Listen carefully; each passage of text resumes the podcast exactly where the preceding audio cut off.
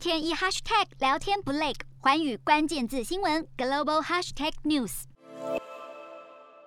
大力神杯造型的倒数中揭幕，世界杯足球赛十一月将在卡达点燃战火。前足球金童贝克汉也在去年底现身这一场世足赛迈入倒数计时的盛会。卡达还以无人机拍出帅气的踢球姿势。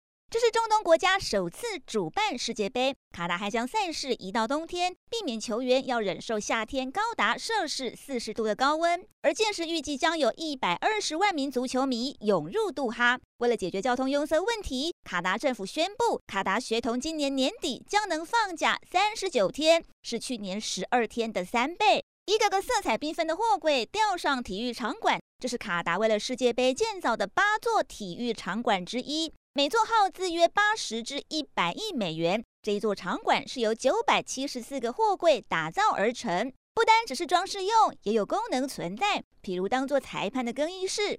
此外，用货柜来新建，能够降低建筑物料，新建速度也变快，而且也具有环保意义。卡达自从十年前取得主办权后，就开始大兴土木，包括盖新机场、一座新城市以及道路、捷运等新建计划。但英国媒体《卫报》指出，这十年期间，超过六千五百名移工在卡达丧命，许多人可能是世界杯的建筑工人，当中多数是来自印度、尼泊尔和孟加拉。人权团体表示，不少移工是在施工过程中遭遇公安意外死亡，有人则是中暑丧命。在遭受压力下，卡达在近几年进行改革，但人权团体表示，多数移工认为并没有太大改变。卡达要端出最豪华的阵容，让全世界看见。只是血汗移工问题也引发高度关注。洞悉全球走向，掌握世界脉动，无所不谈，深入分析。我是何荣，环宇全世界全新升级二点零版，锁定每周三、周六晚间九点，环宇新闻 MOD 五零一中加八五